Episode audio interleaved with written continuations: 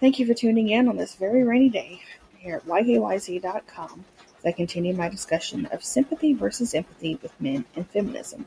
And one common theme that was running through talks yesterday with listeners is that the women who welcome men into this fight for equality, this fight for female rights, is the cultural, the institutionalized discrimination that men have not grown up with.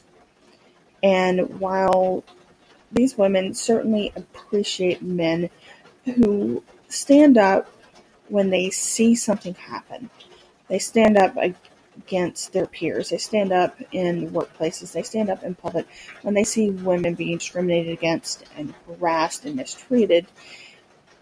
If someone has not lived in a world where it is culturally accepted to be harassed, to be harmed, to not have rights, to be considered a second-class citizen simply based on something you are born with and cannot change, then you can only sympathize and not empathize.